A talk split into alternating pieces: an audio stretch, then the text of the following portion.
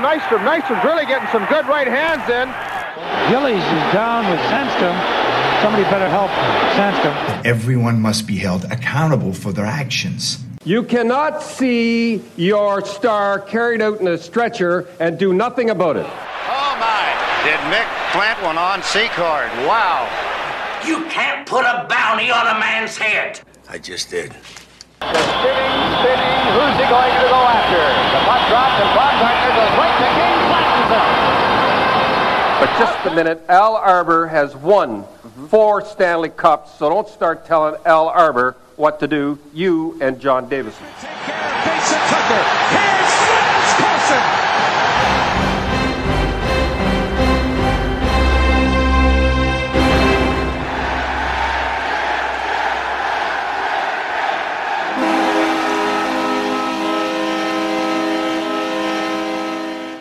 Welcome back to Coliseum Chronicles, the penalty box.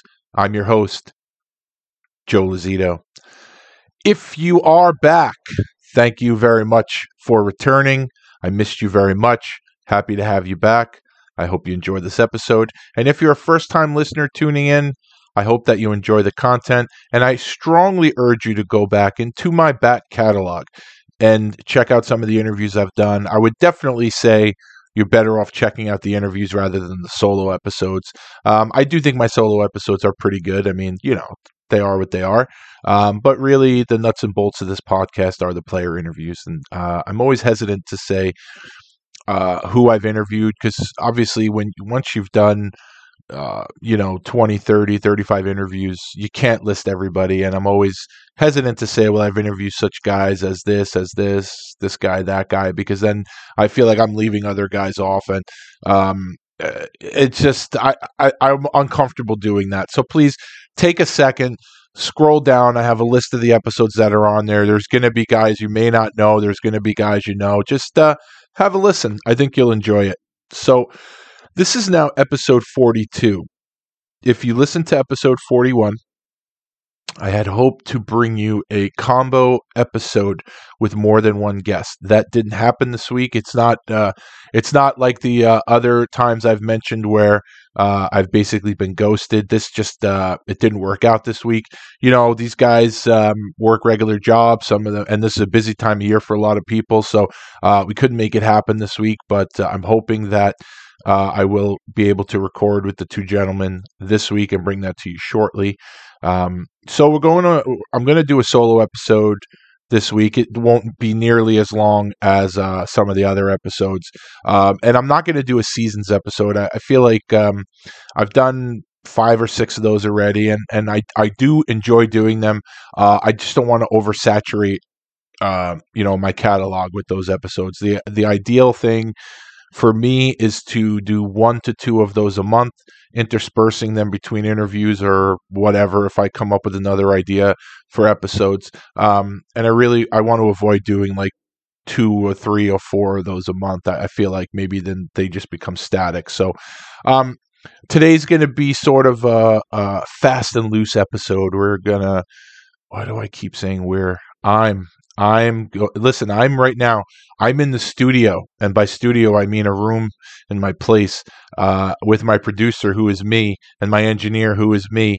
Uh, so it's not weird. Whenever I say weird, I don't understand why I do that. It's me. Um, so I just have a few sort of uh, topics that I decided I would uh, I would touch on, and um, you know, it, it, just give my opinion or whatever, and uh, maybe you'll enjoy it. Maybe you won't. I don't know. Maybe you'll agree with me. But um, I just figured just to have something out there. By no means do I think I'm mailing it in, uh, but I figure um, I don't like to go week or week or two without doing an episode. So uh, hopefully you'll find some of the uh, some of the content in this episode humorous. So um, and then like I said, hopefully I can do that interview. I'm hoping to actually do two interviews this week, and I'll touch on the other interview in a little bit. Um, I'm hoping to to get two of those done. That would be great. So, as always, um, if you are on social media, if you could follow me on Twitter. Actually, no, let me start over. Let me start over. As always, if you're listening to this, please subscribe to the show. Please like, rate, and review the show. It helps me out. uh, it puts me somewhere in that algorithm where I show up in more searches or I'm higher up in the search, whatever it is. Um, I know that uh, you know there are certain shows that I listen to regularly that I, have rated, I've reviewed, and uh, it it takes you know depending on how lengthy of a review you want to leave, you could do you can rate and review a show in three seconds. Um, you could do more of a review, but um, if you like the content and you you hit that five star uh, review, that helps me out a lot. So uh, I'm not asking you for uh, for a day's work, but if you don't mind, if you like the content, if you could rate and review the show, that would be great. Also, the reason why I tell you to subscribe is uh, I think I'm on I'm on a bunch of platforms, uh, but the main platforms that I'm on, once I upload an episode, and generally what happens is I'll upload an episode uh, Sunday afternoon. Right now it's a quarter to eleven Sunday morning. Uh, when I'm done recording this, I'll I'll upload it. It'll probably for subscribers, it'll probably hit uh, maybe around two two thirty. Now, I'm not saying plan your life around the show, certainly not, but if you enjoy the content and you subscribe, you will get the content on whatever platform you subscribe to immediately once it's uploaded. Even Apple, Apple seems to be the one that takes forever to uh, to get out there. And if you don't subscribe, then you will get the content at some point on Monday, but it, it, could be Monday night. It could be well over 24 hours after I've uploaded it. So if you do enjoy the content, hit subscribe and you'll get it immediately. So if you're used to listening to this on Monday, you could very well listen to this Sunday night you know Sunday afternoon, you're out driving around. You know, maybe you're looking to get some uh, Christmas gifts. You're going to get your Christmas tree, whatever. By the way, happy Hanukkah to all my Jewish friends out there. I know Hanukkah started a few days ago, so happy Hanukkah to uh, to everybody out there that celebrates it. Uh, but like I said, you know, if you subscribe, you get the you get the um, material earlier than if you don't subscribe. So now getting back to social media, I'm on Twitter my personal Twitter handle is at Joe underscore Lozito, and the show Twitter is at Kali Sinbin Pod. Uh, like I say every week, give me a follow. I'll follow you back. Um, as far as you know, just so you know what you're getting into, uh, it's mostly sports uh, on both. Obviously, on the uh, the show podcast, it's it's Islanders, it's Islander Enforcer content, and on my personal one, it's it's really nothing ever too serious. Uh, you get enough of that nonsense from all your political expert friends and your disease expert friends lately. So uh, I try to keep it light on that stuff. And uh, you know, like I said, if as long as you're not a bot, I will follow you back. And yeah, why not? Why not? You're on social media anyway. Why not? Facebook facebook.com slash Coliseum Chronicles podcast. Similar content to the Twitter, um, the show Twitter, uh, photos, stats, um, all stuff related to Islanders and Islanders enforcers. Again, nothing too serious. Facebook is a cesspool, and uh, you have many Facebook friends that post their political nonsense.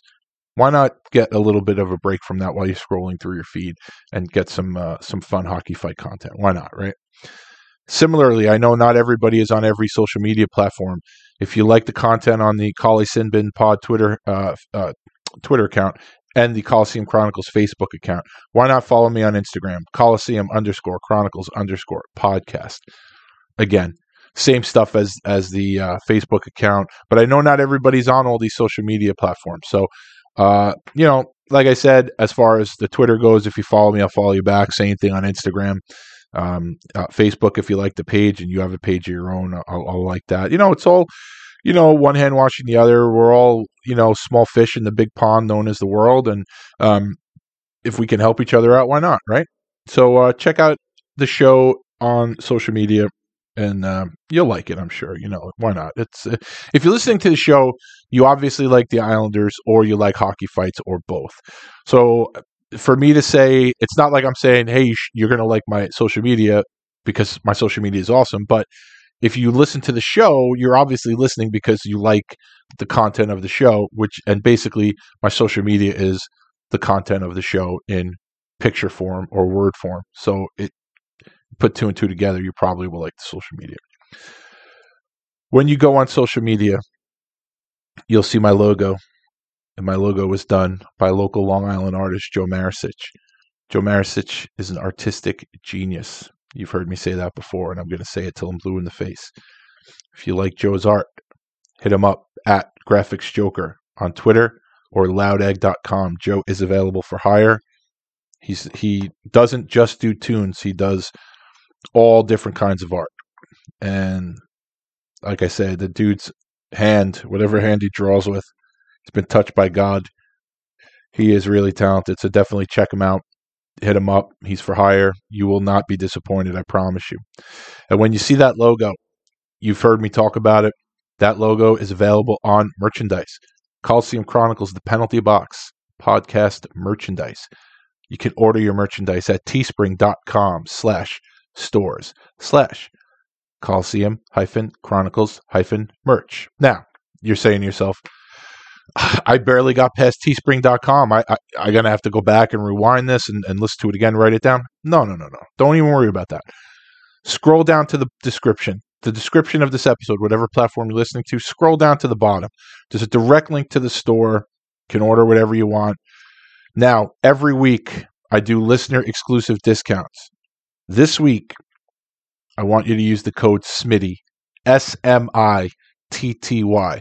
And that is an homage to the GOAT, the best money goaltender of all time. And a guy, honestly, I think, because he was so amazing in the playoffs, I think people don't generally recognize how great he was in the regular season. I think it's it's sort of a weird aspect of it.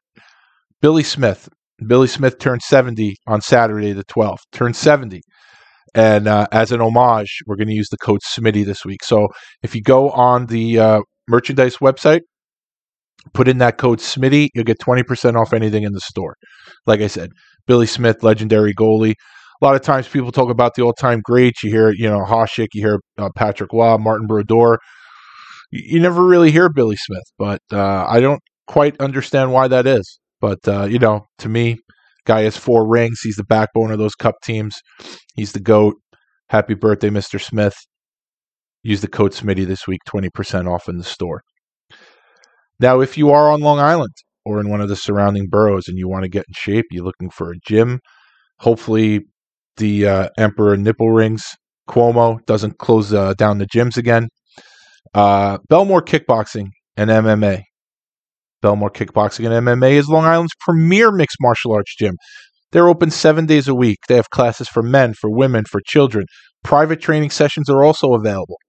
Some names you may heard of professional fighters that train there John Vellante, Gregor Gillespie, Andre Harrison, Adam Kaunachki. All these guys are current. They're fighting MMA, they're fighting in boxing. Um, they train at the gym. But the gym, the heart and soul of the gym, regular, regular, everyday working Joes, working folks. That's the backbone of the gym. Um, it's a fun place to train. It really is. There's good people that train there. It's very laid back, old school training, old school gym. Uh, 2551 Merrick Road in Bellmore, New York. BellmoreKickboxingMMA.com. The phone number is 516 679 5997. When you reach out to them, I want you to ask for Keith Trimble.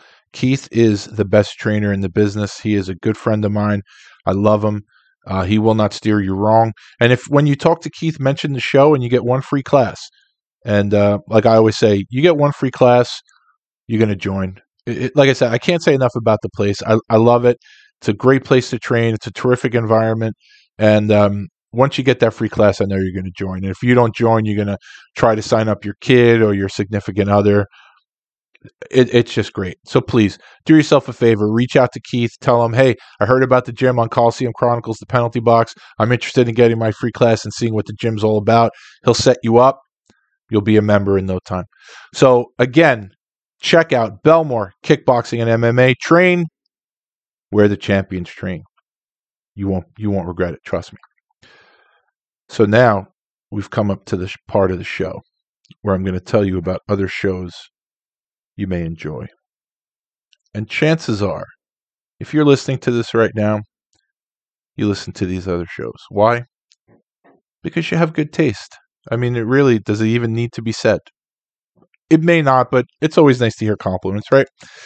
You're listening to this show, you have good taste, so you probably listen to other shows, other quality, quality programming. The OG of the Hockey Enforcer podcast world, Darren up in Saskatoon, the Fourth Line Voice podcast. Darren's latest episode that's out. Like I always say, it's Sunday. He's got another episode coming out today. Uh, it is not out as of my recording, so his, technically his latest episode was with a gentleman named Steve Adams. That was an unbelievable interview. Steve has a lot of great stories, and like Darren said at the beginning of the interview, the beginning of in his intro, Steve likes to talk. And you know what? That's a blessing for guys like me and Darren because you get a guest on that doesn't want to talk, it it uh, doesn't make for a very good interview. And Steve had a lot of great stories, and um, I really I, I, recommend listening to it. Um, Darren also has a YouTube channel where he uh, posts hockey fights. He's got over 2,200 fights on there. If you've watched a hockey fight on YouTube, chances are it has been on Darren's channel. So definitely keep that up. And if you haven't, go to Darren's channel, go to the search bar, put in a name. If you're not a rabid hockey fight fan, everybody knows the, the regular names, you know, Bob Probert, Dave Brown, Ben Wilson, Dave Schultz, Clark Gillies, Bob Nystrom, Nick Fotiu, uh, Boogaard, all, all the names you've heard of, but there's plenty of guys in there that maybe you haven't heard of. So just get in there, dive into the channel, go down the rabbit hole, and I'll see you in five hours. It's that easy to get sucked in. So definitely check that out and listen to a show. Another guy I want you to listen to, my friend Alec in Florida, Five for Fighting podcast. Alec is back, hit the ground running. He's two episodes uh, in from his hiatus. He, uh, like I said, he hit the ground running with the uh, episode last week and a new one this week with uh, Frank Littlejohn. Frank Littlejohn, Steve Adams. You may not know these guys. I know them because I'm a hockey fight nut, but you may not know them. It doesn't matter. It doesn't matter. Listen to these guys' stories because these guys have amazing stories. And I think it was Darren that said if you don't know the guy's name, chances are in the interview, he's going to mention names that you know. I'll give you for instance.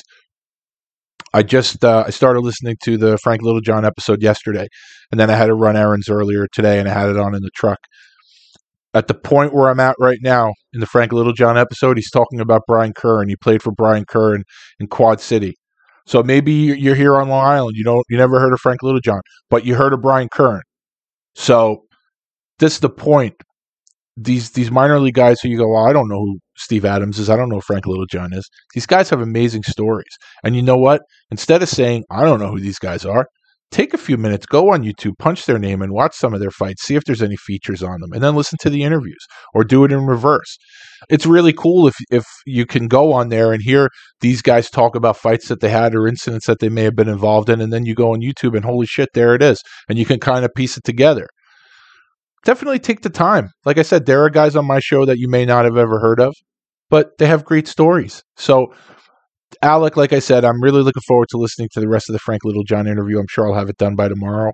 Um, so, like I said, you got Fourth Line Voice podcast, you got Five for Fighting podcast, and if you are on Facebook, go to the Enforcer Appreciation page. Um, I have been made a moderator there. He's uh, he's enlisted some moderators. I'm I don't want to say I'm an absentee moderator. I don't get on there nearly as much as a lot of people. I'd say so far the one thing I've done in the last day or so is I've declined a few people trying to get on there because they're obviously not real people. Um, th- there's all these fake Facebook accounts, people from like, oh God, I don't even know. I'm not even going to say a country. I don't want to. I don't want to offend anybody nowadays, but there, it's obvious these people are not hockey fans. They're not hockey fight fans. So I think I've declined like five or six people already and uh it, it's and and i see people i see these accounts on the page that I know they're not either they're not real people or they're up to no good. So it was uh, that was the fun part so far, declining some of these fake accounts. But uh, check it out. Look at that. I'm my voice cracked. I'm so emotional about this. Check out the page, Enforcer Appreciation page. Uh, lots of good stuff on there. There's always a lot of good videos, a lot of good fight pictures. Uh, plenty of former enforcers are on there, and they're all cool guys. You know, you can shoot the shit with them. You can ask some questions and uh, it's just a good time. Like like I said, you fuck, you go on Facebook the last four or five years, and it's just a cesspool of bullshit, you know. And why not go to a page that you're going to actually enjoy? There's very few pages more enjoyable than the Enforcer Appreciation page. Also, if you're a, a hockey jersey nut, hockey equipment nut like myself, Alec also started a QSPHL slash LNAH jersey and equipment page. I hope at some point this page picks up a little more steam because I love looking at this stuff. And the Quebec League always has these real colorful. It's funny, the jerseys are really colorful. Some of them are ju- they just look so cheap, but some of them are absolutely stunning. And uh, it's just cool. It's a piece of history, whether you like the league or not. It's a piece of history. It's a piece of hockey history. It's a piece of hockey fight history.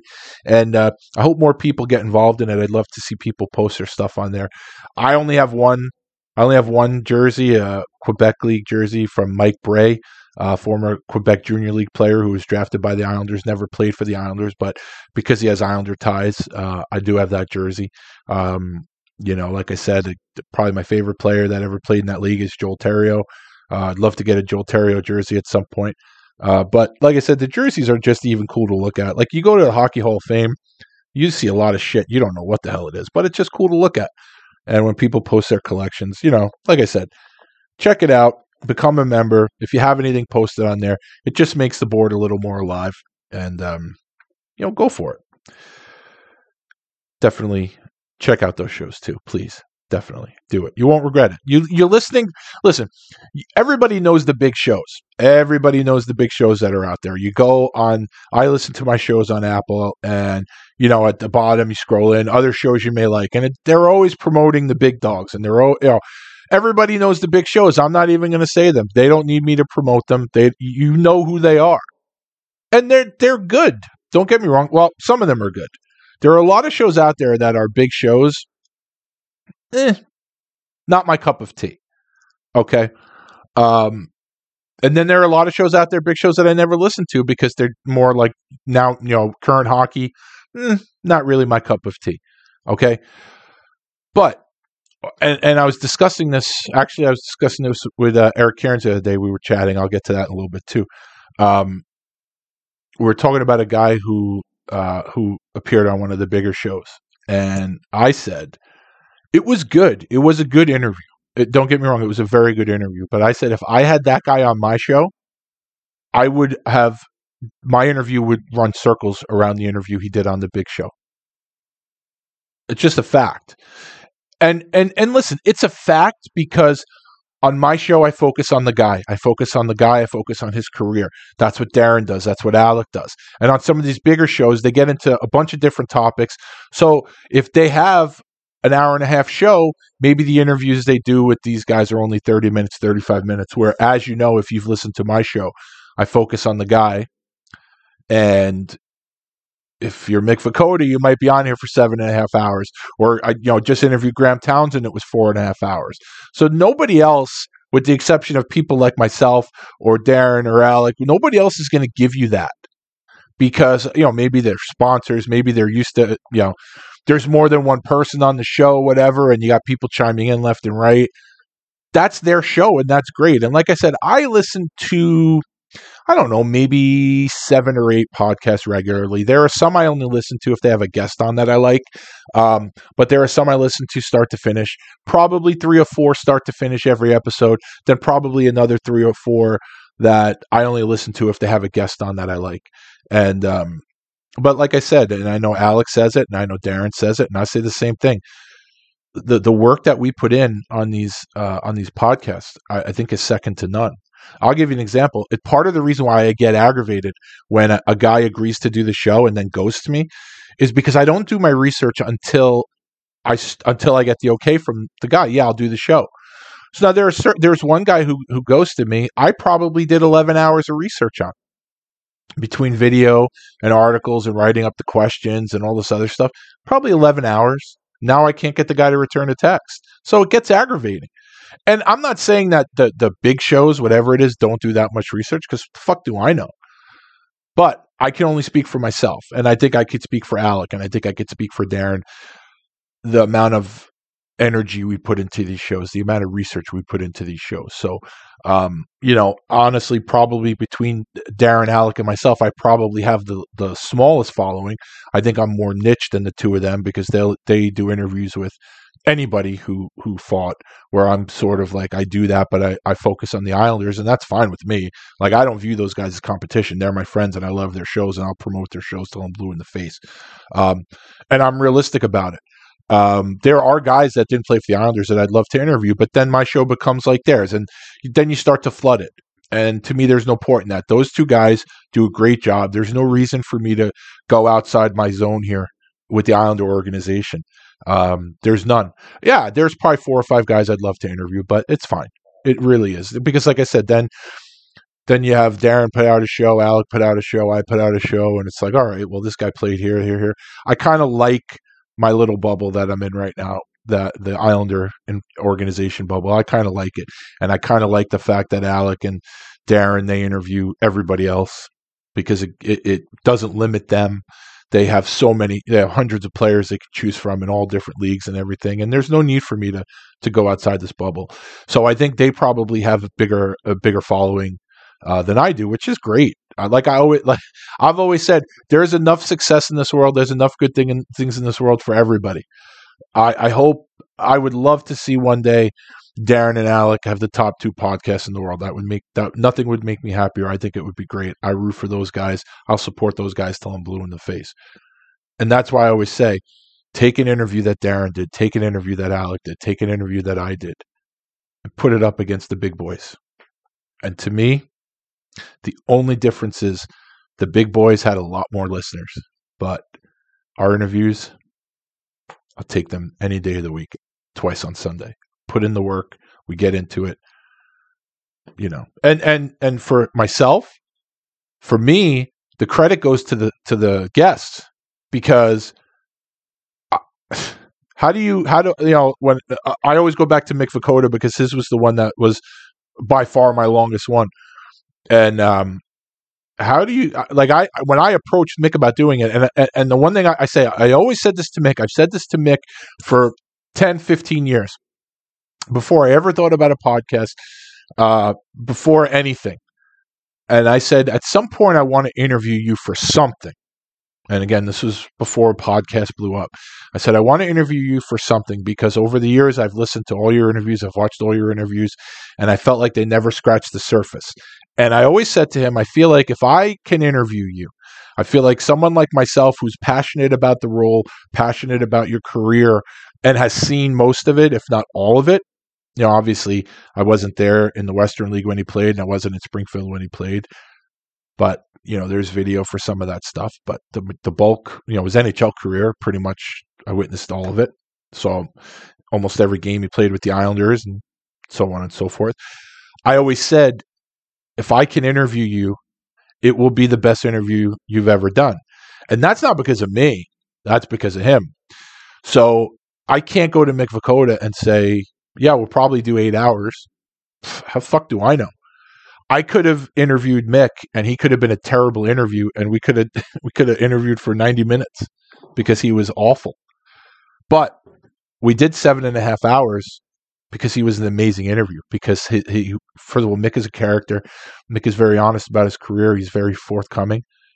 That's why the interview was. That's why I had to break it up into three parts. That's why the interview was so long because of the guest. So I can't go to Mick Vukota and say, we're going to do eight hours because I honestly don't know what we're going to do. When I approach these guys, I tell them, I usually will tell you we're going to do at least two hours, two and a half hours. And then we go from there. And I tell them it could go longer. And I always use the Mick interviews as an example, saying, I did seven and a half hours with Mick Vukota. I don't think we're going to do that, but it really depends on you because you're I just throw the questions out there. If you want to give me one word answers, you want to give me one sentence answers, the interview is going to be over a lot quicker. But if you want to give me more information, you want to get out there, you want to go deep into it, we're going to have a two, three, four hour interview. And it's great. And maybe some of the bigger shows can't get into that stuff. Who knows? I don't know. That's why I always say, I'm going to pump my show's tires. I'm going to pump Alec's tires. I'm going to pump Darren's tires because I think, I think what we bring to the podcast industry and i don't know how many listeners they have i don't honestly don't even really know how many listeners i have i'm on Chartable but i don't know how to read any of that shit um, but i do know that you know the messages i get from people that say they enjoyed the episodes. They they mean a lot to me. Thank you. Keep them coming.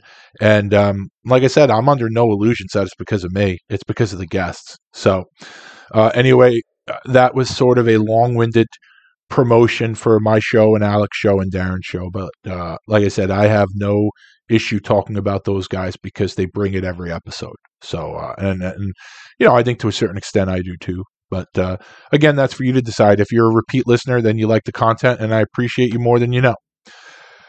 So, as I said, there's no guest this week, so we're just gonna we're gonna do some quick hits. Let's say we're gonna uh, we're gonna talk about certain things. So, as always, I'm gonna I always start with the Matt Martin watch, but we're gonna start with something before that that leads into the Matt Martin watch. So this past week, um, it was all over social media, all over uh, NHL Network, whatever it is about um, return to play, hockey's return to play. And the word is that they're going to start on January 13th. Now, I'm seeing that everywhere. I'm seeing January 13th everywhere. The one place I haven't seen it from the NHL. But um, you see some of the social media accounts um, some of the players, some of the wives. I don't follow any of the wives' accounts. I know my wife does.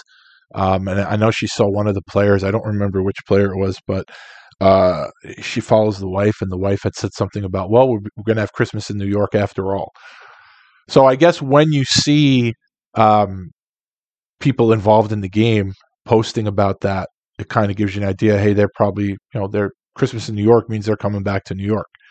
So it seems like the return to play is accurate. It seems like January 13th is accurate. I guess they have to announce it soon because they have to have at least a week or two training camp, I would think, maybe play an exhibition game or something. So um, I'm recording this on December 13th, which is Sunday. So that would be a month from today.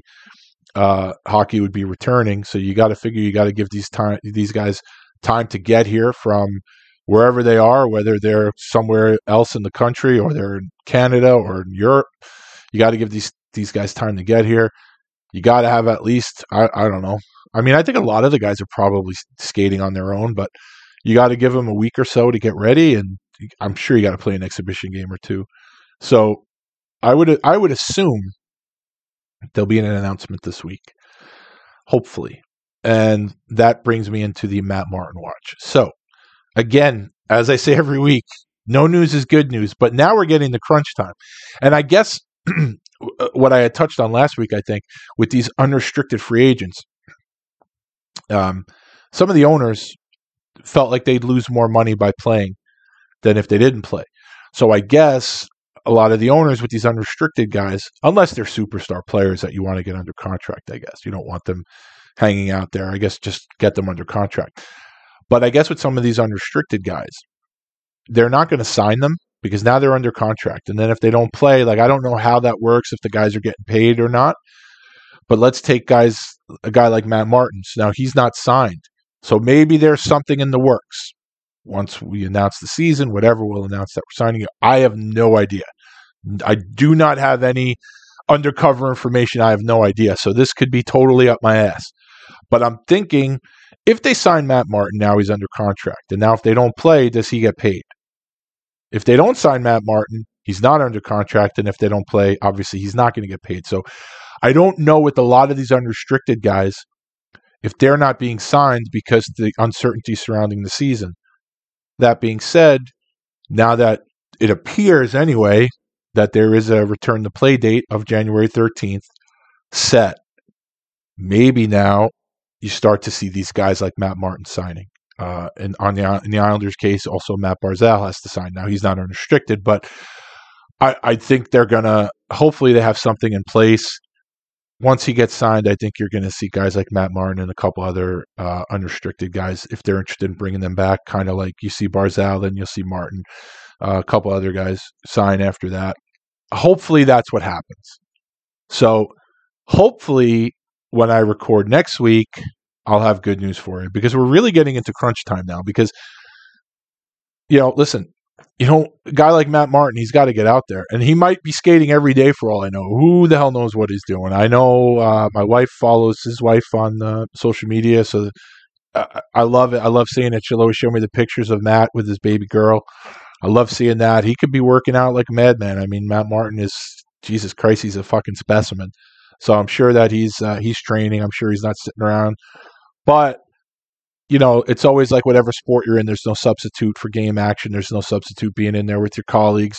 You know, Matt Martin or any any NHL player, any pro player skating on their own is a lot different than getting in there and having practices or scrimmages or something like that. So you don't if if they're coming back on January 13th, you really don't want to get Matt Martin in here on January 12th. Let's say, let's get him in here, get him in with the boys, and get it going. So hopefully, this time next week. You'll already know that he signed, and then I can tell you again that he signed. Because, like I say, being a once a week show, it doesn't really, uh, it's not conducive to breaking news. Again, there goes my voice. Hold on, I got to take a sip of something. There you go. So hopefully, like I said, next week at this time, Matt Martin is officially in the fold. Uh, one of the other things about this uh, return to play is the divisional realignment. I I love it. I love it. Now, why do I love it? As I've said before, there are no more rivalries. You people could talk about rivalries. There aren't any more rivalries. If you're 20, maybe you think there's rivalries. If you're younger than 20, then you definitely do. If you're someone like myself who watched hockey when they actually had rivalries, there's no rivalries today. But with these divisional realignments, if you're going to play the same team a bunch of times, familiarity breeds contempt. And the chances of the games becoming violent and physical and full of venom are pretty good. Now, I know that uh, I've seen a lot of my Islander fan uh, brethren. I, I, I've actually seen a lot of people say this with the division that they're in, they're going to finish in first or they're going to finish in last. Now, I don't necessarily uh, agree with that. Um, but I think the reason why I love it is because as far as the as far as the roster goes, yeah, have they really made improvements? It's pretty pretty similar to the team they've had last year. I don't know what Sorokin's gonna what he's gonna be. I don't know if Varlamov's gonna have the season like he had last year. Um, but I I just feel like you have Lou, you have Barry, you always have a chance. And this is a team that made it to the conference final last year. Um, so I, I, I like the core here. I don't know. It's just something. They just kind of remind me of soldiers. You know, they just kind of remind me of a of a family of soldiers that go to war for each other. And uh, I like this team. Um, but I like the idea of playing the Rangers and the Devils and the Flyers a bunch of times. I, I like it. Um, uh, if you, and if you're Canadian, if you live in Canada, and, those I think it's seven teams, those seven teams are going to be playing each other fifty games or so. Holy shit, that's going to be wild. I, I like the way it used to be where you played the teams in your division a bunch of times. The way that it, the way that it used to be, I remember was uh, you'd play you'd play your division games, you'd play the teams in your division a bunch of times, you'd play the teams the other divisions, the one division in your conference back when there were four divisions. Uh, you'd play them less than your division, but more than the other conference and then the other uh, conference you'd play two games. You used to play three. Uh, it would alternate every year. You'd have two home games and you'd go there once, and then the next year they'd have two home games and they'd come to your rink once. And then it got to the point where it was just one home and one road. Um, I would love to see something like that again. Uh, I'd also love to see the divisions go back to having names uh, instead of like East and Southeast and Northeast, whatever the fuck they are. It's Patrick, Adams, Smythe, Norris. Let's get the old names back here. Jesus Christ, come on. Let's pay some homage to the men who built this league. Fuck, come on now. Let's get the names back. But um, I liked it. I liked it when you, when you played your division rivals a bunch of times. It, I mean, it just made the games much more physical. It made the games much more intense. So I'm actually I'm looking forward to seeing what's going to happen this year. I, I, love the fact that I'm that the Islanders are going to play the Rangers uh, a bunch of times. They're going to play the Devils. Maybe, maybe it will develop into something. You never know. I honestly feel like if if you're going to play the teams in your division a bunch of times and you're still getting the hockey that you you've been getting the last few years, then I, I don't think there's any hope. But you know, in the playoffs, it, it, got a little physical. So let's keep our fingers crossed. So I'm I'm all for the divisional realignment, not permanently, obviously, but uh, I'm definitely for it for this season. Then we'll go from there. one of my friends from the old fight board days, man named Ron, he started a Facebook group for, uh, I guess, old farts like me who were back in the hobby and uh, the VHS days and stuff like that. And it really got me thinking about um, the good old days and um, what the hobby, you know, means to me and what it what it meant to me back in the day. And uh, for for young young listeners, you know, there's a thing called YouTube, and that makes it easy because you just go to YouTube and you punch in whatever you want, and you can find it. I mean, I don't know. You can go there and punch, punch in fart videos. You probably find a million fart videos. I don't know. I'm not going to do it, but but back in the day, you know, you go back and you go to Hockey News, and um, a few people had ads in the Hockey News, and you order them. And I remember um, the first tapes I ordered were from a guy named Phil Davis, and Phil Davis had uh, a requirement: you had to order two tapes. They were thirty-five dollars each, so they were seventy dollars, and I think it might have been five or six dollars shipping. And it was when when the packages came, and they were just assorted tapes, like you know, pick a season, and yeah, I'll take two of those, whatever. And they got there, and it was like you got those VHS tapes, you popped them in the VCR, and you didn't move. You didn't move. You just watched them from start to finish, and then maybe you watched them again. And I remember getting a bunch of them, and then I remember a buddy of mine that I went to high school with. He lived around the corner from me, and we were just bullshitting one day, and he mentioned that he had some, and I'm like, "Wait, you have some hockey fight tapes?" Yeah. Well, shit, I have some hockey fight tapes too. Holy shit! And then we compare each other, and we at that point maybe what did we have six, seven tapes each, whatever it is. But if I have seven tapes and you have seven tapes, hey, if we trade, now we're building our collection, and um, then what that develops into is, well, if this guy makes the tapes, well, why can't I make tapes? And then, well, wait, I, I can make tapes. So you start making your own tapes. And I remember that the tapes I made in the beginning were so pedestrian. And they were, you know, you had the snow in between fights because you know, you haven't quite mastered the fact that let it run a little bit and then rewind it or you piece them together. So I remember the first first couple of tapes I made very, very uh, rudimentary, and uh, you know you got the snow in between, and it was just you know, I laugh at it now. Not that I'm a professional video guy now, but um, and it was just great. And then I never I'll never forget. Um, I don't. Well, I shouldn't say I'll never forget because I don't remember the origins of the origins of this, but when we moved here, when we moved from Long Island to Queens, I moved to Levittown and we were about 10 minutes from the Coliseum. And I don't exactly remember the aha moment when I realized that the visiting teams would stay at the Marriott. I also don't remember the aha moment when I realized they have to walk across. I, I, I didn't I don't remember when that happened. And I what I do remember is, and this is this will be funny for um for people that will laugh at me. I had no idea that people just went and waited outside the Marriott. If you're not familiar with it, the back of the Marriott faces the main entrance to the Coliseum. So most of the guys would walk from the Marriott to the Coliseum. Now your your big your big names. I don't know if Wayne Gretzky ever walked across. I, I do know actually that Mario Lemieux did a few times. I was actually very surprised to see him do that.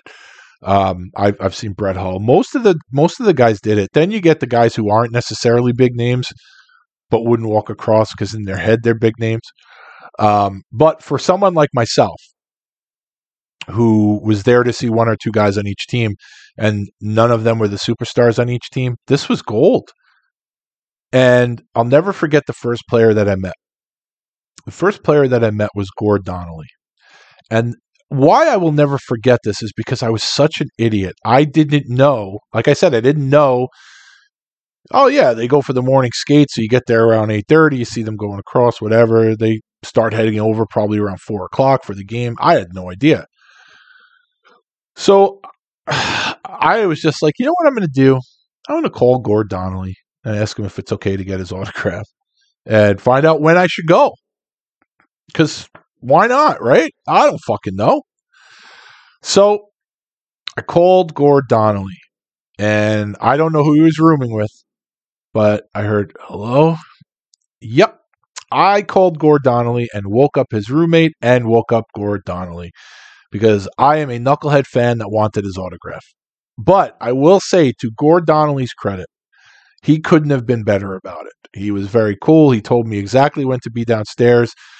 I apologized until I was blue in the face, and he was very cool about it. I said, Look, I don't know. I said, I just couldn't, I didn't know what to do. And he actually was really cool about it. And he's like, Yeah, usually people wait out here and we walk across and sign and whatever. And I was like, Man, this is good. I don't have to wake anyone else up. I honestly felt like such a dick. But, um, but he was great about it. That was the first guy that I met doing that. And then it just became this thing where I would go. And so I I've always been interested in collecting stuff like jerseys and gloves and sticks. And as you've seen on my social media lately, I've been posting stuff. Um, and what I figured is, wow, okay, but but I've never been the type to just ask for something. I like to give something and maybe get something in return. If I didn't have anything, I, I always felt weird asking. So now this is where my fight tape skills would come come into play. So then basically what would happen is guy would so a schedule would come out. I'd look at the schedule. Okay, this team's coming in this date, this team's coming in this date, this team's coming in this date. Circle, circle, circle. Okay. So I want to go this date. Uh, let's see who's coming in. Quebec's coming in. Okay. Uh, I want to make sure I update my Darin Kimble tape. Uh, maybe Steve Finn, uh, depending who else is up there. Definitely want to do that. And okay, so St. Louis is coming in. That's Todd Ewen. Uh, I want to update that. I don't know who else is on the team with them. Maybe uh, you know, oh Buffalo's coming in. Well, that's Brad May. That's that's Matt Barnaby. Want to update. So and basically that's what I would do. Uh, take the season compilations and update the tape, and then go there and see the guys and say, listen, you know, um, I made this fight tape for you. And after you meet them the first time, then the ice is broken. So um, so then it was, yeah, you know, hey, I, I don't know if you uh, made this tape. I'm hoping that maybe we could swap it out for a stick or something like that. And if not, it's okay. But uh, and and a lot of the guys were unbelievably awesome about it. Like they listen, everybody that's done the job over the course of their career, whether it, you know junior A, junior B, major junior, the minors, everyone's watched fight tapes. These guys have all watched fight tapes. They've made fight tapes. They got them for themselves. What I think really caught some of them by surprise was that it was someone here on Long Island that that was interested in their career because I think a lot of these guys are really humble, and I like a guy like Darin Kimble was like amazed that that someone gave a shit about him, like this kid from Lucky Lake, and I I'm here to see him. Like I'm not, I didn't go to see Joe Sakic, I didn't go to see uh, the bigger names, Owen Nolan or anything like that. I I was at the hotel to see Darin Kimble that day, and I, I think you know guys like that are just really really appreciative of their fans. And then you become friends with them and you see them every year. And it's just really so then it became like a cycle like every year hey what's going on? And some of these guys you keep in touch with during the off season. And um and it was it was a lot of fun you know it really was and, and i made a lot of good friends over the years some guys i still talk to to this day because of the hobby and um you know hey i invested a lot of time in this hobby and um you know, then you get to know some of the trainers and you get to know some of the coaches and the GMs. And hey, you know, what do you do with the game tapes at the end of the year? Oh, you throw them out. Hey, is there any way I can get these? I'd love to make a team fight tape. Hey, that's a great idea. Send me some copies. You can have all the tapes. And you just sort of, it's sort of like you're networking. And, um, you know, there are, I don't know. I mean, there's thousands of fight tapes in the hobby.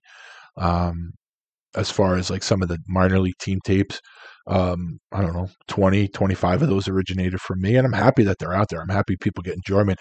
I'll never forget, you know, there are some people that that hoard these tapes and they don't share them, and and so be it. I mean, if a guy gets some pretty rare footage, you know, I, I sort of understand if he doesn't want to give it out to every Tom, Dick, and Harry that doesn't get anything, but I also understand understand circumstance. I happen to live on Long Island. I happen to have access to a lot of these guys, but there may be an NHL fan in Cedar Rapids that has no access to anybody. So if I go to him, if he comes to me and says, "Hey, I want a copy that tape you made," well, what do you have to trade? Oh, I don't really have anything.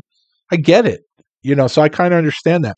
The unfortunate thing about the hobby is there are some people like that, especially some of the older traders, and they probably have a ton of shit sitting in their basement right now that'll never see the light of day because they, you know, they don't want to trade it, and that's fine.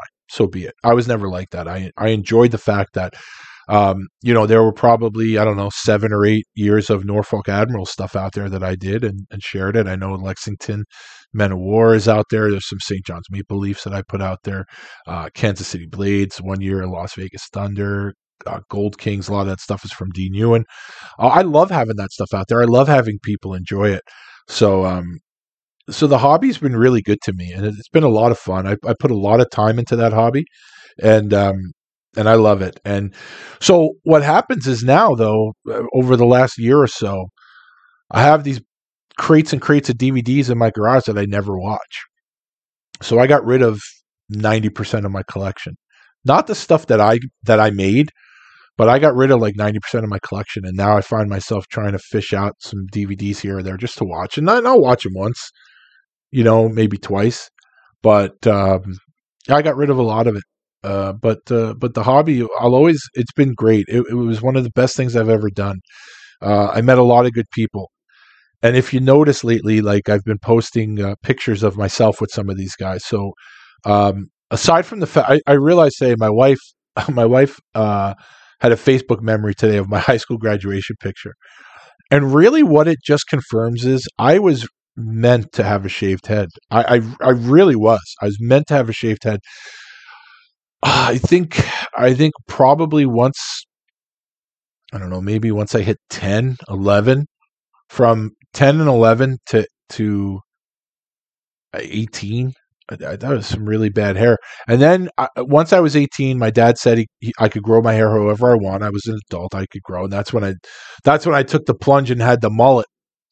Um, but I've had some bad hair over the years and uh, I, I think I'm definitely des- I was destined to have a shaved head, and uh, I think this is I'm not handsome by any stretch of the imagination, but this is definitely my best look is the shaved head.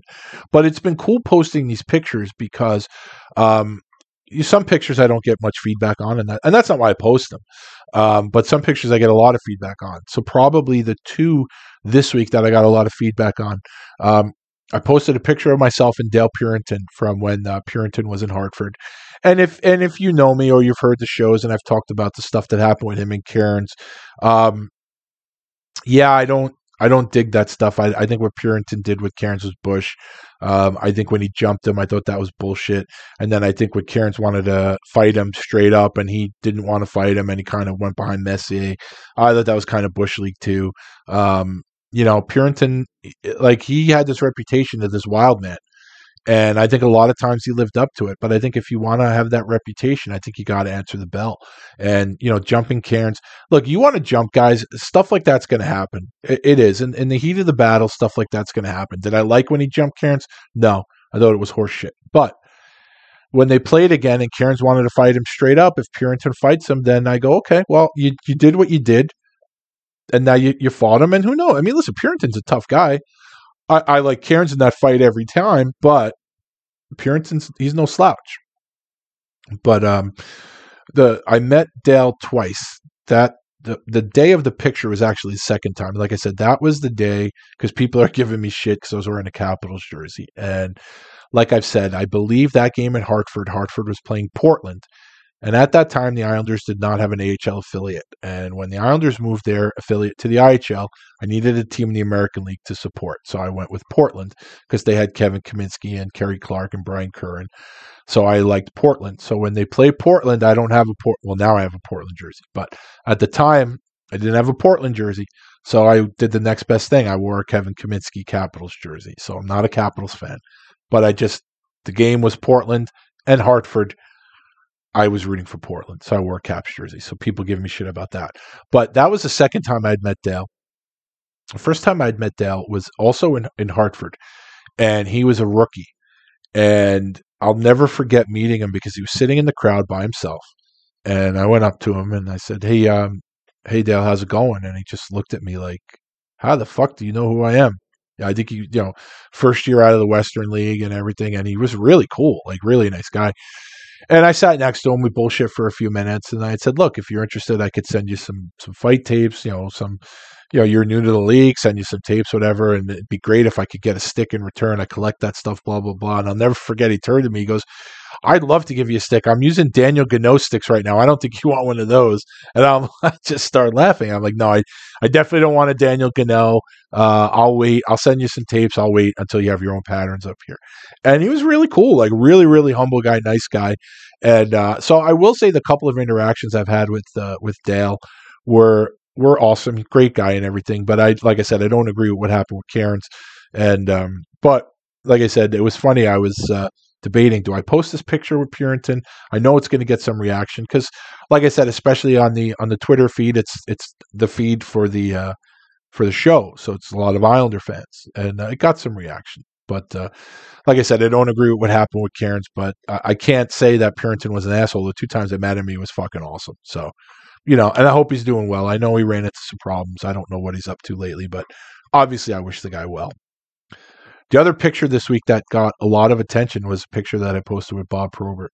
And I have pretty good Bob Probert story. So, you know, over the years you hear things about Proby and you hear about how he doesn't like to do interviews or doesn't like to do a lot of interviews. And uh, I didn't know what kind of a guy he was. And um, I was not intimidated, but I guess it's the kind of thing where you don't want to meet your heroes because you never know. Like I know a lot of people meet people that they idolize, whether it's a musician or actors or whatever, and they meet them and they're assholes, and it kind of shatters them. And I had met a bunch of guys before Probert, and I guess just because Pro, you know, Probert is, you know, to me, like Probert and Dave Brown and Behn Wilson, that those are you know top three guys. And uh, I never met Behn. I met Dave Brown, really, really humble guy, cool guy, low key, funny guy, really funny guy. But I don't know. I was always like, I don't know, Proby, you never know. And um, so I remember I was talking to Jim Cummins, and um, he's like, just dude, go up to him, just talk to him. He's a great guy. He's fucking Proby. He's awesome. And I'm like, yeah, but usually when I talk to you guys, I meet you guys, I talk about fights, and it's always like he doesn't want to talk about fights. He goes, "Ah, oh, fuck that shit. Just go up and talk to him." He goes, "I'll tell him that you're gonna talk to him." And then I don't know what happened. I didn't get to see him that day. So now they they're I'm living in Philly at the time and they're coming to Philly and I know I'd spoken to Ryan VandenBussche. And um I don't remember why, but I I called VandenBussche at the hotel the night before. I don't know what we were trying to we were trying to figure something out. I wasn't sure if I was going to get to the game beforehand. I don't know if I was going to ask him to leave me passes after the game. Uh, I forget what it was, but I had to call VandenBussche for something, and we spoke. And I'm like, oh, you know, I said, how's, I said, something like, oh, is Proby in a good mood? You know, he's, he's in a good mood. He's okay. He's like, yeah, he's fucking awesome. He's my roommate. And I'm like, oh, really? And he's like, yeah, he's not here now. I put him on the phone. I'm like, oh, God. So, um, he's like, oh, yeah. He goes, definitely talk to you. He'll love you. He'll love you. He's awesome. Blah, blah, blah. So we, whatever we said, all right, I'll meet you, know, leave me passes. I'll meet you after the game. I'll bring you a bunch of shit, whatever. I go to work the next day. I'm working at Fleer, and um, my phone rings. I pick up the phone, and uh, I don't know. I don't remember how I answered the phone. Hello, this is Joe. Whatever. And he goes, Joe, and I'm like, yeah. He goes, it's Proby, and I'm like, what? Like, like God is calling me right now. Like, are you serious? Bob Probert is on the phone calling me. So I guess VandenBussche must have said, "Hey, call my friend Joe. Whatever, he's a cool guy. Likes tapes. Whatever, likes to fight." And I just remember going to myself, "Holy fucking shit!" And I, but I'm like playing, "Oh, hey, what's up, Proby? How's it going, man? Whatever. Hey, blah blah blah." blah. And we bullshit for a little bit. And uh, he's like, "You're coming to the game tonight, right?" Yeah. Oh, Bushy's gonna leave you passes. Yeah. All right. Listen, I'll meet you after the game, and whatever. We'll shoot the shit. I hung up the phone like I, I was like, holy shit, Bob Probert just fucking called me. I maybe the call was two minutes. I don't fucking remember. But I'm like, holy fucking shit. And then after the game, you know, go and this is when Chicago had a bunch of guys. So Chicago games are always fun because they eh, 25 30% of their team was tough players. So it was fun. And you just it was kind of cool like after the game you go down the way it was in philly you kind of waited outside the door of the locker room and then the players could bring in. And and it was cool because there were times where you know when chicago would come to town i'd be there talking to one of them and next thing you know you're talking to brad brown and here comes probert here comes vandenbussche here comes cummins here comes uh, mark janssens for a time was there. Like it, it's really cool and you're kind of holding court with all these guys and they're all really humble down to earth guys. It was really awesome and here comes Probert and we're just talking and, and like I remember having conversations with him about uh, he's like, oh, how come I never met you before? All these guys know you. I never met you. And I'm like, well, you know, I always read how you don't like to talk about fighting and all this other stuff. And he was awesome. He's like, look, he goes, I talk fighting with fans and everything. He goes, I get it. He goes, it's part of my job. He goes, it, after a while, he would just tell me, after a while, it just gets tired talking to the media about it. It's all they ever want to talk about. And, you know, and he said, he's like, you know, I think I do more than fight. And of course he does. Dude, the guy was fucking all star.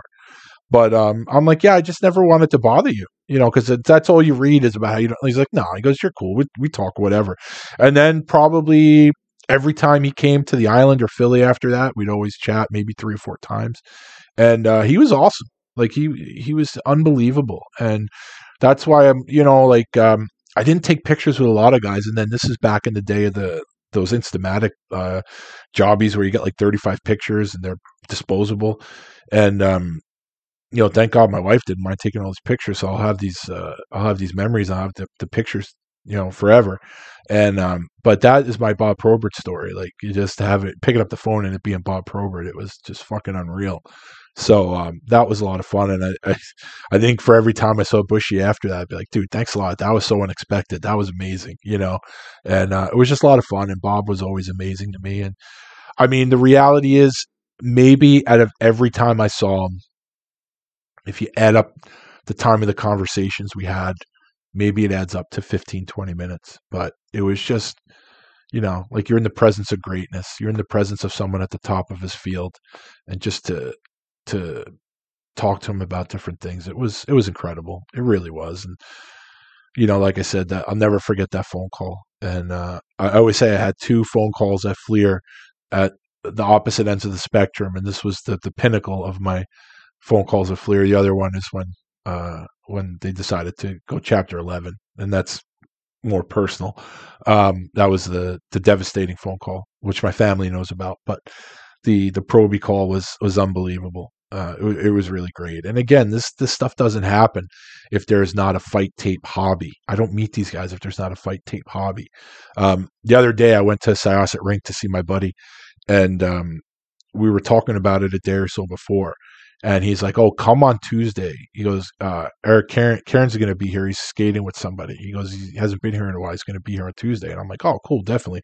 So I didn't tell Cairns I was coming, and when I got there, he's like, "Yeah, he's on the small rink, whatever." So kind of peeked my head in, and he's looking at me, and of course I have my mask on because you know.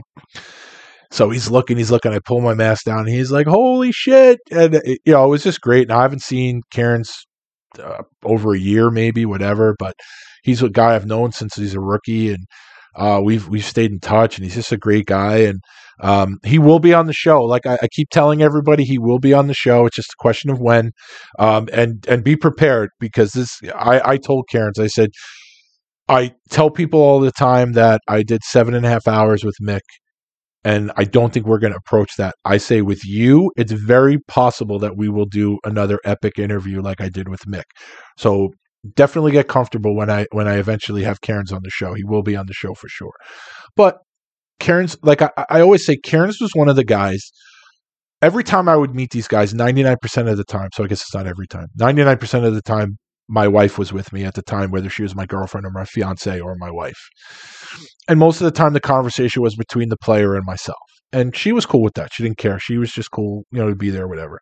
And I always say there were two people who always included her in the conversations, and one of them was Todd Ewen, and one of them was Eric Cairns. From the day that he met her, he both of them they would always you know we would always talk me and the player let's say but they always included andrea in, in the conversations to made her feel like a part of it and um, even the other day now andrea's had short hair for a while now and, he, and but i think this is the first time he may have seen her with it he's like oh your hair looks great and everything and it's just you know, this is this is all stuff. And Cairns is a is a guy that I'll be friends with till the day we die.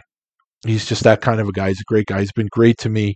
Um, you know, and um, you know, I, I gen I genuinely care about the guy. I genuinely care about um, his well being. I care about a lot of these guys. I genuinely care about him. And um, you know, again, this is stuff that comes from the hobby. If there was no hockey fight tape hobby, I wouldn't know a lot of these guys and I wouldn't have these stories and I wouldn't it's because I decided one day I'm going to make these fight tapes.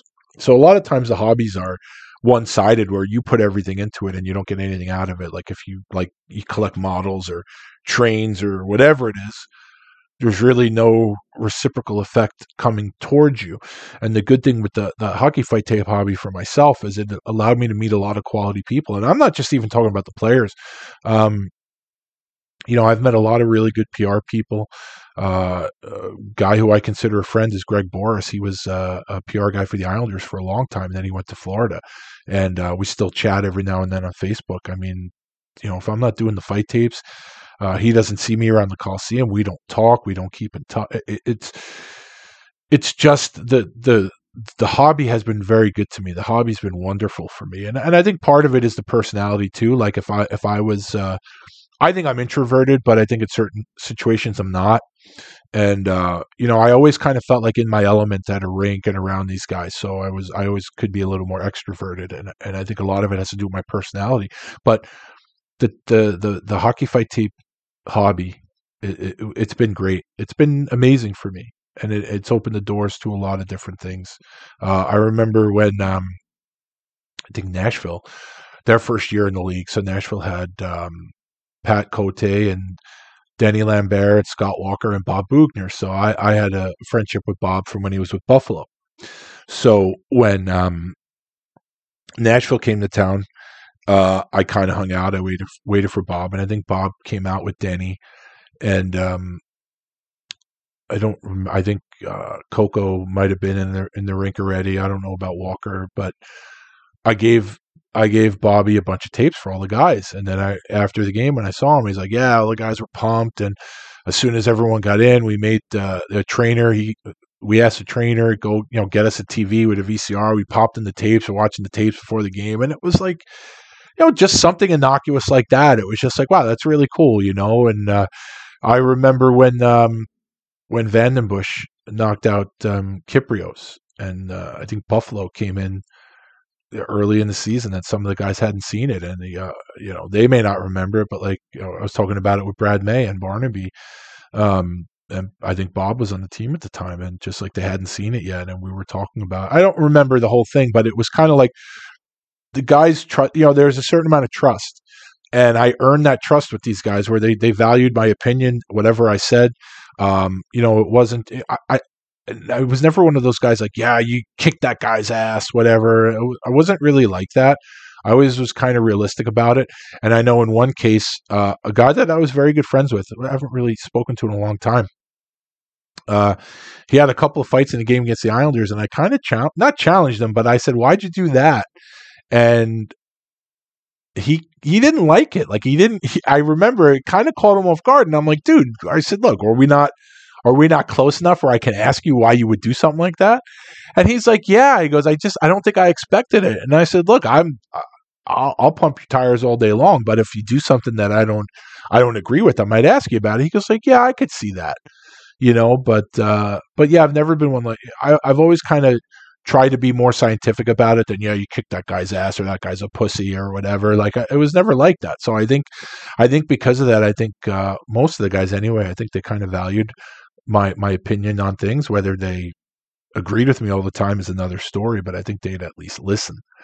So um but yeah it was uh so so I, I guess i started this topic by talking about the guy ron uh making this group on uh, on Facebook, and it and it's been really cool because it's uh, we're all probably the, around the same age. We've all done a lot of the certain things, and uh, you know, as far as making tapes and put the time in, so it's kind of fun to go uh, go down memory lane. So, um, I'm sure I have a million more stories about meeting the boys and uh, um, you know, giving them tapes and getting stuff in return, and and um, you know, it's just been uh, it's been a great it's been great for me. The hobby's been been really good for me.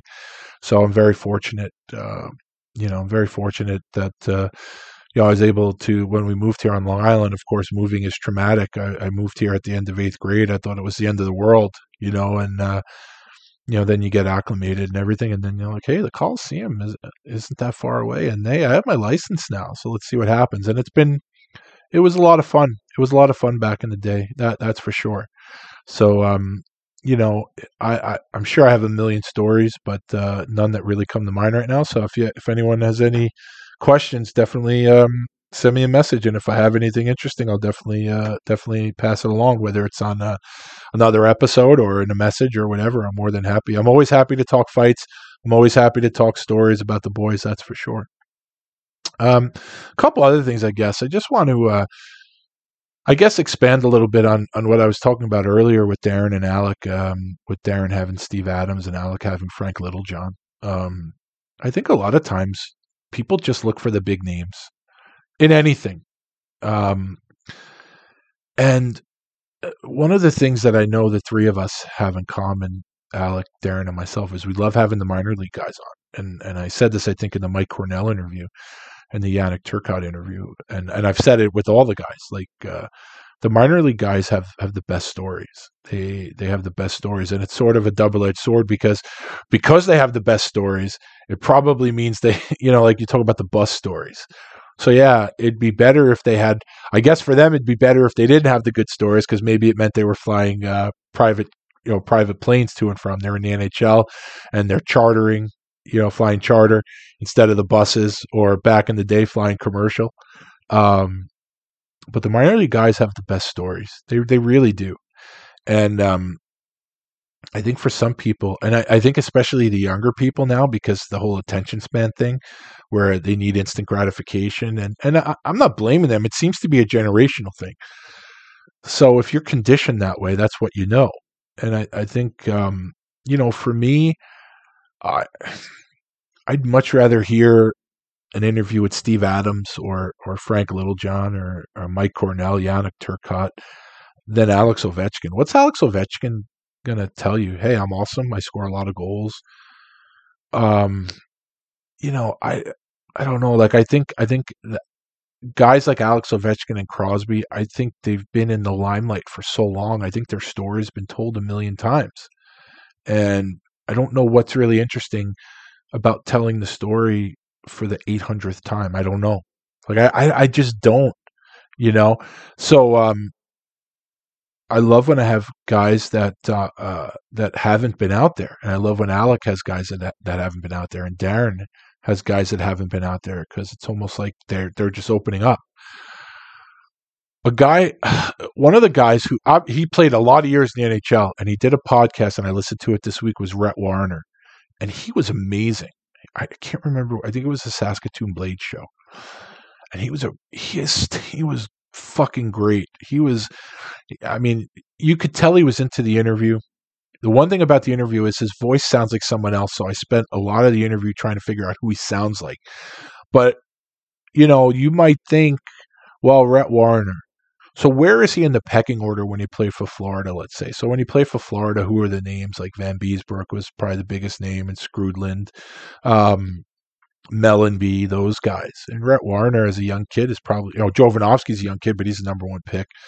Um, so I don't know where a Rhett Warrener fit in the pecking order. For someone like myself, he was near the top. I'd much rather, I was much more interested in Rhett Warrener than a lot of the other players in the team, Radek Dvorak or any of the other, you know, European guys, whatever, let's say. So I, I always appreciated Rhett Warrener's style. But I think in, in, in the, um, in the pecking order for the average fan, he may not really rate in comparison to some of the other players.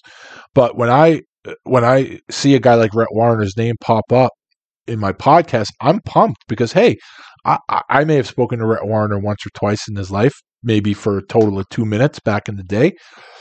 But I don't know Rhett Warrener's story, and you see, you hear him on a show, and it's like, wow, this is great. And then listen, everybody is a different kind of interview. It all depends on your personality. And Warrener was great. He he was he was a terrific interview. So I I think it's important, and I think older older guys and gals like myself, let's say, an older guy like myself. I'm not coming out or anything or making any sort of announcement here. Um, appreciate those guys' stories more so than I think younger kids. Like I keep mentioning Alec. Alec is like a unicorn because he's just a baby. I think he's 23, 24, but he's old school at heart. And it's really refreshing to see nowadays. Um, but I think a lot of these kids, they don't really care. They just, they want to know who's got the best dangle or who sellies. Like, what is this shit?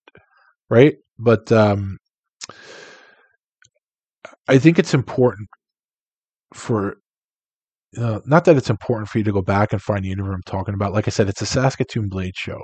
But I think if you like old time hockey and you like hearing stories about guys who had to work for everything they got, I would I would definitely recommend trying to find the Rhett Warrener interview. I think more so Don Cherry. Now everybody knows how much I love Don Cherry, and everybody knows how I feel about him getting fired from TV. Bullshit. It, it really was. Whether you like it, it's fucking bullshit. I was talking about this with my friend last night. It actually, for someone like myself, it was the best thing because now instead of seeing him for five to seven minutes once a week during hockey season, now I get to listen to him every week. He's either doing a new show or he's putting up old grapevine episodes. And you know what? There to me, Don Cherry, guys like Don Cherry, guys like Brian Burke, who has he's been doing a lot of shows. These guys are invaluable resources because whether you agree with them or not, whether you agree with where they stand on things or not, these guys have stories for days and days. And I hear people go, "Oh, Don Cherry's crazy old man. He's a senile old man." Is he though? Have you heard his podcast? The stories that he tells? He remembers these things. So you could call him senile, you call him cr- cranky old man, whatever, all the other nonsense that people throw at him. Man, a guy like Don Cherry, the stories that he brings to this world, a guy like Brian Burke. I wish Brian Burke had his own show. I mean, I listen to every show Brian Burke does because that guy has so many great stories. Don Cherry, to me, as you know, he's the king. Don Cherry's the king. He has, you know, all the stories he talks about. And I, I just think for the new age fans, the young kids, they don't appreciate it. You know, I don't know who is who is going to be in 20 years.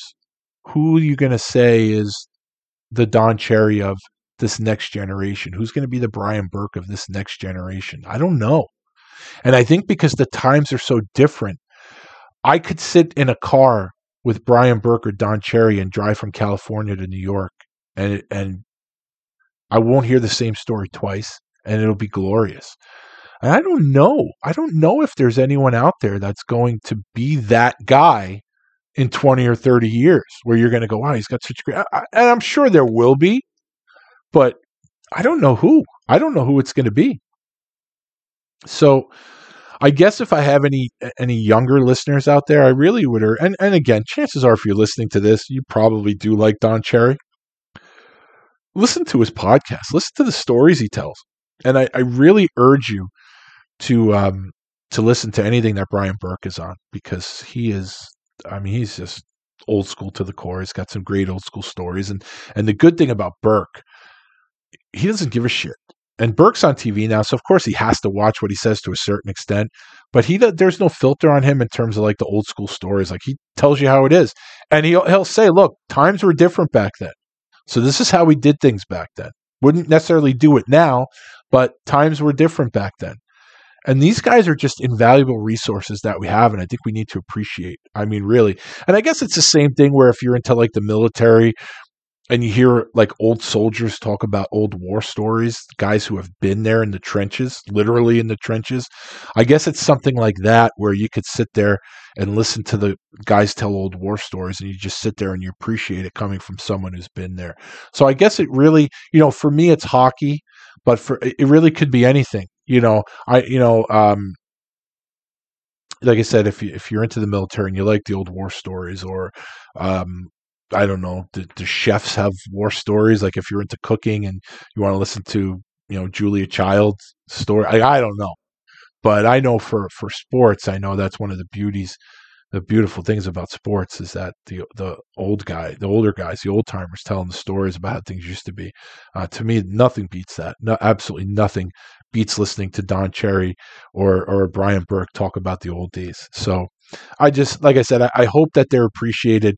I know you know the old farts like me um, appreciate that stuff, and um, I hope some of the younger people do too.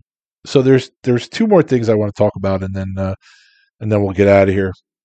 Um, one of the things that we I was talking about this last night with my friend. We are talking about uh, jerseys, and things that I call jersey violations. So I'll just touch on these a little bit. Um, so this is something I, I've been a jersey geek for a very long time, and not just the game jerseys, like you know the jerseys you buy in a store. So I'd like to give you people some advice. Not that you have to listen to me, but it's definitely. I would say there are some rules, there are some guidelines that you should follow when purchasing a jersey. Um, first, if you purchase a jersey that you're going to get customized, don't put your last name on it. Don't do it. Okay, to me, I, I, think it. Uh, I think, and again, what's my opinion worth? Nothing. But I think when I see a jersey and it has the person's name on it, it just to me, it's just weird. It it just is. It, it, you know, like let's say, uh, like I always talk about back in the day when you look at the Coliseum and there are a hundred million Pat LaFontaine jerseys, and then you got like one guy with sixteen that says Jones uh, it just is weird to me. So that would be number one. If you buy a jersey and get it customized, please put the player's name on there, not yours. Secondly, if you buy a jersey, and now obviously in hockey they all have the names in the back, but this extends to other sports, and especially here in New York with the Yankees. If you buy a jersey of a team that doesn't have the name on the back, don't put the name on the back. Yankee jerseys, any Yankee jersey should not have a name on the back. It just shouldn't. The Yankees do not put names on the back of their jerseys. So if you have a Yankee jersey, it should not have a name on the back. It just shouldn't. The Yankees don't have names on the back. You shouldn't have a name on the back of your jersey if the team that you're wearing doesn't have names on the back of their jersey. And you definitely shouldn't have your own name on the back of the jersey. So I hope that's clear. Another violation. If you get a jersey of a team from a, a certain time period, get a player, and you want to get a player, get a player who played during that time period. Example when the Islanders brought in that fucking stupid fisherman jersey. When I would see people wearing the fisherman jersey done up with Potvin 5, Bossy 22, Trottier 19. They just put players that never wore that jersey. Now, I understand why you'd want to get Dennis Potvin on a jersey or Bryan Trottier on a jersey. They're legends. I completely get it. I I'd wear a Dennis Potvin jersey. I'd wear a Bryan Trottier jersey. I wouldn't wear a Bryan Trottier fisherman jersey. I wouldn't wear a Dennis Potvin fisherman jersey.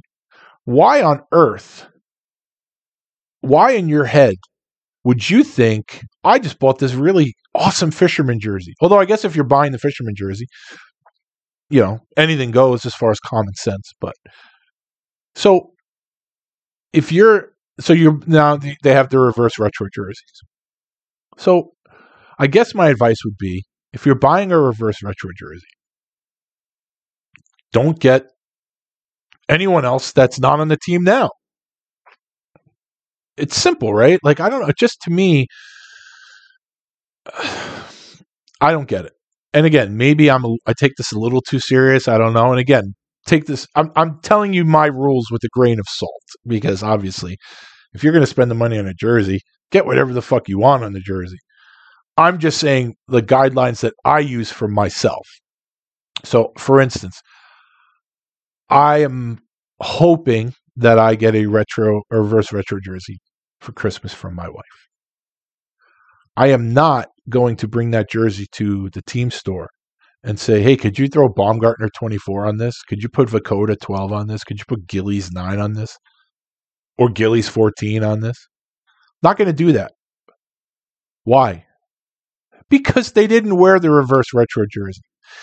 Even though, and even though the jersey is similar to the, the early 2000 jerseys, I'm not going to say, could you throw Cairns on here or Godard or Asham? Could you do no? Because those guys didn't wear the jersey. So let's try to keep the players that you get on these jerseys to the players who actually wore the jerseys. Simple, right? Like I said, the whole fisherman era was a joke. And like you think, well, the jersey itself is a joke. It can't get any worse than that And here you go. Here comes someone with a fisherman jersey with Potvin 5 on it. Doesn't make sense. Just doesn't make sense. So I would say those are those are the big ones for me. The, those are definitely the big jersey violations for me. And of course, here, here's one that I'm torn on these Chinese knockoffs. First of all, I think if you buy a Chinese knockoff and you get something that looks like shit, well then it's it's buyer beware. You paid for a knockoff, you got a knockoff and it looks like garbage. Now, I understand completely that some of these jerseys, a lot of these jerseys are, are very overpriced.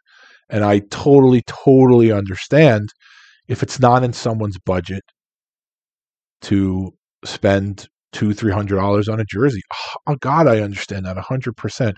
I also understand people that say, I have the money to do it, but as soon as I buy a jersey, the player is going to get traded. So I don't want to invest money in a jersey, in a pro jersey, and then he's going to get traded a year from now. So I understand that too. So the Chinese knockoffs, I'm not a fan of. I personally wouldn't wear them, but I, I don't consider them a major violation because there's always extenuating circumstances. I mean, there there are, uh, and this is even pre-COVID, where where people may not have it in their budget, so it's easy to send fifty bucks to Shanghai or wherever they make these fucking things, but you get what you pay for, and and I've seen a few of them that are actually pretty good. I, I don't, you know, there are a few that you could tell they're knockoffs, but they're actually not bad. But most of them are, ugh. you know, the numbers look like pillows, and the logos look like pillows, and you know, like I don't know. It's almost like what what chemicals are you putting into your washing machine when you wash these things, and uh, and what's going to come out? I I don't uh, I don't know, but like I said, I, I'm a little bit more lenient with the Chinese knockoffs. If if it's just a case that you think they're just as good as the as the jerseys you buy here, well then then you have rocks in your head because they're not. But um, financial considerations could play a role in it, and I completely understand that. And and I also understand, hey, I'm not going to buy. Hey, listen, when, if you're an Islander fan, I you probably figured at one point, well, I'm going to get a John Tavares jersey because he's not going anywhere, and now there's thousands of John Tavares jerseys, if they're not burnt to a crisp, that are sitting in people's closets that will never be worn again. So I totally get it, but again, if you're going to buy one of the Chinese knockoffs, just be careful what you're buying because like shit. So it's very possible that you're going to get what you pay for. Now, the last thing I'll leave you with is something that I got a kick out of. My friend Yuka, who I've spoken about a few times and actually was a guest on Darin's podcast um, two or three episodes ago, he started a um, Twitter account, and it's I believe it's Pillow Punchers Limited. It's Pillow Puncher 77, I think, or Pillow Puncher LTD. You'll see it if if you go on my accounts. I've re- I retweet them every day. And Yuka has an archive of articles on enforcers and fighting that is probably second to none. And he posted something the other day on Twitter, and it was a review of Stan Fischler's Ultimate Bad Boys. Now, I'm fortunate enough to have been in that book. I believe it was Bad Boys 2 with uh in, and at the end of the book, I believe I well I know it was a man named Eric Servata who I later met and I believe he was interning with Stan Fischler at the time. And and uh, I've touched on this in one of the other episodes. And basically, what Eric did was he he basically was a bunch of essentially what it uh, ended up being was a bunch of lists, maybe not necessarily top 10 lists, but he broke down d- different categories of fighters in different categories. And I remember when Stan did the Ultimate Bad Boys, he wanted um other, he wanted to kind of revisit that. And I, I've said this before. I was in the press box one day and I was sitting next to two of Stan's interns and I heard them talking about it. And at this point, I had been writing for um, Pro Hockey, the European magazine, where I did the enforcer feature every month, and uh, I believe I had I had done a few of the Tough Guys magazine at this point, so I, I felt pretty confident in what I was doing. So I, I overheard them talking about it, and I said, hey, you know, I do this, I do this, I, I love hockey fighting, and um, if I can help out in any way, I'd be more than happy to do it. And then um, one of them, you know, one of the interns, I can't remember her name, um, she got back to me and basically said, "Yeah, what we're, we Stan wants to do this again. He did it in one of the other books." And I said, "Oh yeah, I, I know exactly what it is." And um, you know, she said we're going to get a few people to kind of do it. We want to get uh, not just one person. Uh, basically, you're going to do a couple of people and not compare you guys, but kind of give you all each your little section. I was like, perfect. So, um, so I did that, and again, this is I didn't have a computer at the time. I I hand wrote everything, and uh, I faxed probably a million pages over to to the interns at the time. And uh, again, I worked very hard on it. So I say if uh, if you have the ultimate and Ultimate Bad Boys is the one where Sevy's on the cover pounding Aaron Ward, and um, so you could post this review, and I know that um, the three people that um, that were doing it. One was myself, one was David Singer, the guy who used to have uh, hockeyfights.com, and uh, a gentleman named Randall Chadwick. And I think we all kind of did our own thing. So I think we were similar, but we were different. And um, so it, kind of gave a little bit of variety. So, you know, I'd say there's a little something for everybody.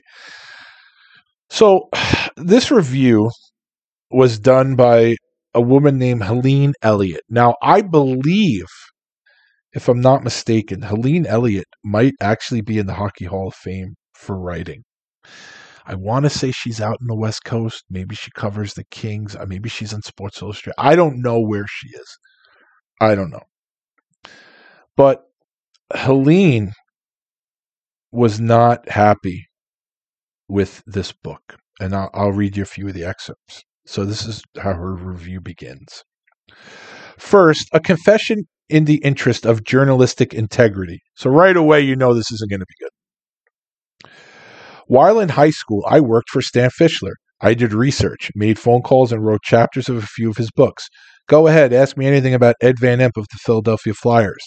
My compensation was a couple of sub- subway tokens per visit and an acknowledgement in the foreword of his books, usually with my name misspelled. Which leads me to why I'm so leery of and disappointed by this offering by one of the most prolific hockey writers ever to enter the rink. This book is essentially a compilation of interviews conducted by his corps of researchers and freelance writers, which he calls the Fischler Hockey Service. None is a sports writer or trained journalist. None has Fischler's writing experience or has watched hockey as long as he has. What's missing from their efforts is Fischler's perspective. He says in the introduction some of the game's most interesting and downright exciting moments have come from such colossal battles as Gordie Howe versus Lou Fontinato, Rocket Richard versus Bob Dill, and Bill Ezinicki and Ted Lindsay. But he stops short of analyzing what they say about the game. In his lifetime of covering hockey, he must have seen a variety of attitude towards fighting, attitudes towards fighting, from the reign of Philadelphia's Broad Street Bullies to attempts by the NHL to eliminate bench clearing brawls, and more recently, Toronto general manager Ken Dryden's proposal to ban fighting. Discussing the changing viewpoints from era to era would have been enlightening, but that's not here. This is where it involves me. Too often, the chapters consist of a transcript of a question and answer session conducted by one of Fischler's assistants. If you're going to follow that format, the question should be better than Where were you born? That's listed in the NHL guide. Ask something people might not know or can't easily discover. As for the nearly 50 page chapter in which Randall S. Chadwick, David Singer, and Joe Lozito rate NHL enforcers, who are Randall S. Chadwick, David Singer, and Joe Lozito besides hockey fans and friend of friends of Fischler's who watch a lot of hockey fight tapes. What makes them experts whose expertise is worth fifteen ninety five? And why didn't someone curb their gushing descriptions of players and eliminate some of the exclamation points? So she goes on for three more paragraphs. Obviously, she's not happy. But now, I find that amusing. I don't take offense to that at all. Because, in a way, what she says is true. And I'm not going to speak for Randall S. Chadwick or David Singer. I'm going to speak for myself. Who am I, other than someone that watches a lot of hockey fight tapes. Now, does Helene Elliott, who again in the beginning speaks of journalistic integrity. Now, did Helene Elliott reach out to myself and ask me what my qualifications are to be a part of this project? No, she did not. If she did, I would have been more than happy to tell her that I have a uh, column in a European hockey magazine, Pro Hockey, published in three countries. Um, the column, the uh, it's called Ice Fighters. I, I, profile a different fighter every month. Um, I have been uh, a main contributor to Hockey Stars Tough Guy magazines. I don't know if at this point I was published in Sport. Uh, Stu Hackel did uh, a major major hockey article for Sport, and uh, I he had interviewed me about uh, fighting, and I, I discussed with him um, different fighters and different tough teams at the time. I know we had discussed the Capitals and the Sabres at the time. They were probably the two toughest teams at the time. Um, so, but as far as journalistic integrity goes, no, Helene Elliott did not reach out to me. And that's okay. That's okay. Now, here's my question. And this is what I would I would ask. So yes, I am someone who watched a lot of fight tapes. Absolutely guilty as charged. As if you know me, you know that's true. Um, but if you don't, in terms of hockey, let's take hockey for instance. If you don't play the game and you don't have a job with an organization, how do you learn? Do you you could read a lot of books, you can watch a lot of video, you can be around the team, you can pick things up. How do you learn? Now, for myself, yeah, watched thousands of hours of hockey fights. I I met a lot of the players. I had nice conversations with a lot of the players. I had um, conversations that where I was given information that was not privy, was not made public, and would never be made public by me. Uh, I think I have a good feel for the psychology of the hockey enforcer uh, based on these conversations that I have. And um, I honestly feel that I'm not saying I am the guy because I don't know. I don't know what everyone else knows. But I honestly feel comfortable where you can put me on, um, say, a platform. You can put me amongst others in this field. And I think I can hold my own. Absolutely, 100%. Um, again, not saying I'd be the best or the worst, but I think I can hold my own. But I, I guess my question to Helene would be well, you've never played the game either. And you interned for Stan. And you, you know, what makes you qualified? Now, obviously, if Helene Elliott is in the Hall of Fame, she's obviously, I would think, has probably written some very good pieces and has been a beat writer, I'm sure. But at a certain point when she first started, wouldn't wouldn't Helene Elliott in her field be similar to someone like myself back then? Just you know, basically just starting out. Like I don't know, I didn't know where where this was going to be. I didn't know 30 years later I was going to have my own podcast, or 25 years later, whatever it is. I I didn't know. I didn't know where this was going to lead me. So wouldn't it be fair to say that for someone like Helene Elliott, um, who never played in the NHL, um, what what makes her qualified to write about the NHL? Well, she put in the work. Ab- absolutely, I don't think anyone that's in the Hockey Hall of Fame for any aspect is in there and didn't put the work in. So I'm sure Helene Elliott put the work in, obviously. And again, I think she's in the Hall of Fame. I'm not 100% positive, but I know she's been in the business forever. So what makes her qualified? And I guess I'll answer my own question and again, I, I don't know for sure, it's just an assumption. Helene Elliott's qualified because she put in the work. So to say what qualifies myself or Randall or David because we watch fight tapes, well, isn't that isn't that putting in the work? And again, that's not the only qualification, but but isn't that putting in the work? Isn't that like a writer doing their due diligence, putting in the work? So when I read, and I'd never seen that before, and when I read it, I got a chuckle out of it, and I and I hope it's coming off now where I find the whole thing humorous. I'm not, I'm not offended in the least. I find it humorous, and and I guess the the thing I find humorous is that I'm I always try to be a positive person. I always try to uh, to to pump people up. Like I said, there's there's enough negativity in the world where if you can be uh, be positive to someone and, and kind of pump them up and make them feel good or compliment them, um, why wouldn't you?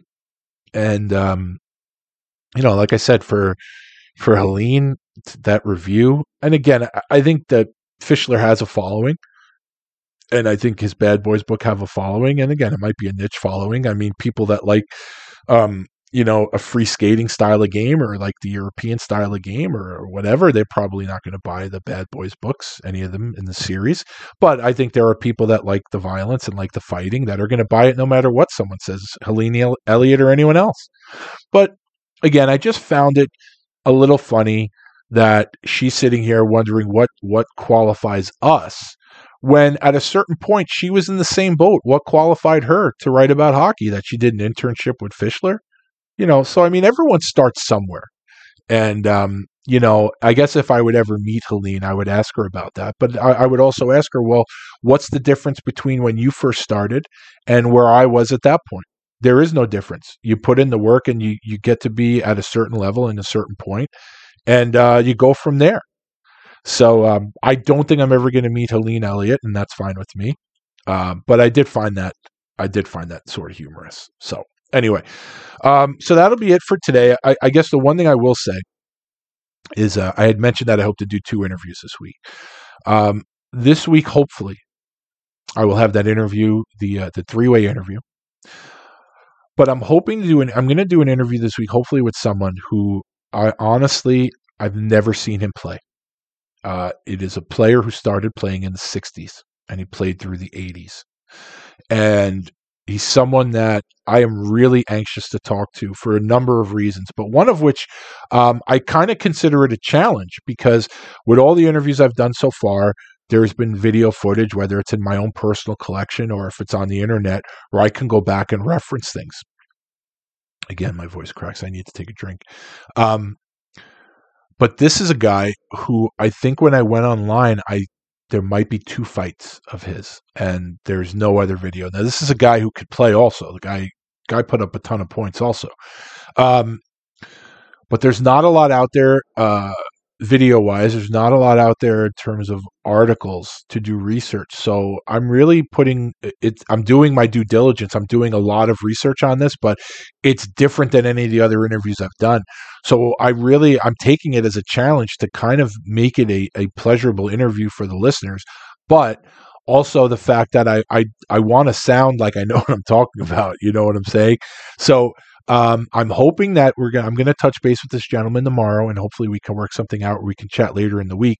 And um, obviously, I'm not gonna let the cat out of the bag because usually when I do that, nothing happens. But um, I'm very anxious in a good way to to do this interview and see and see really how far I've come from uh, from when I started this show. It's almost a year now since I've been doing this show, and um, you know, a lot of the interviews follow the same pattern because I have a lot of resources. And with this interview, I just, I really don't have the resources that I've had with every other interview. So um, this is one that I consider a challenge, and I'm, I'm hope I'm up to it, and I'm looking forward to it. So um, other than that, like I said, uh, happy Hanukkah to all all my Jewish friends that that are celebrating right now, and. Um, I guess that's it. And hopefully uh, next week I have this interview with this uh, gentleman and uh, who played uh, started playing before I was born.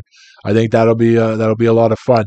So until next week, everybody, stay safe and have a great week.